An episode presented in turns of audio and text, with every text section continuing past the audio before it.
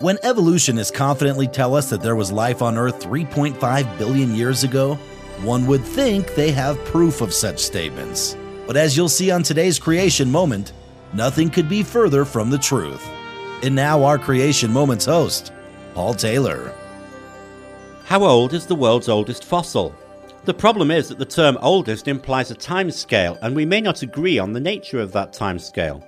For example, deep time evolutionists assume that the Earth is 4.5 billion years old, whereas creationists show that the age of the Earth given in the Bible is about 6,000 years. Research presented to the National Academy of Sciences shows little compromise on these varying timescales, however, declaring scientists have finally confirmed that there was life on Earth 3.5 billion years ago.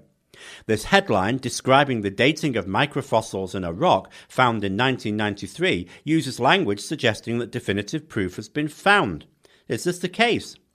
In order to finally confirm something, that something would have to be proven beyond doubt.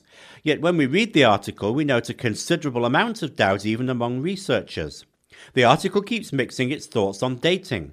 The original version of the article suggested that the rock containing the microfossils had been carbon dated at 3.45 billion years old. Of course, even if there were such a time, carbon dating cannot account for more than 100,000 years. The current edition of the article contains an erratum stating that the rock was dated by other radiometric means. Yet the article still suggests that carbon isotopes were isolated in the microfossils, as if from the material of the original organism. But a fossil is an imprint of an original, not the organism itself.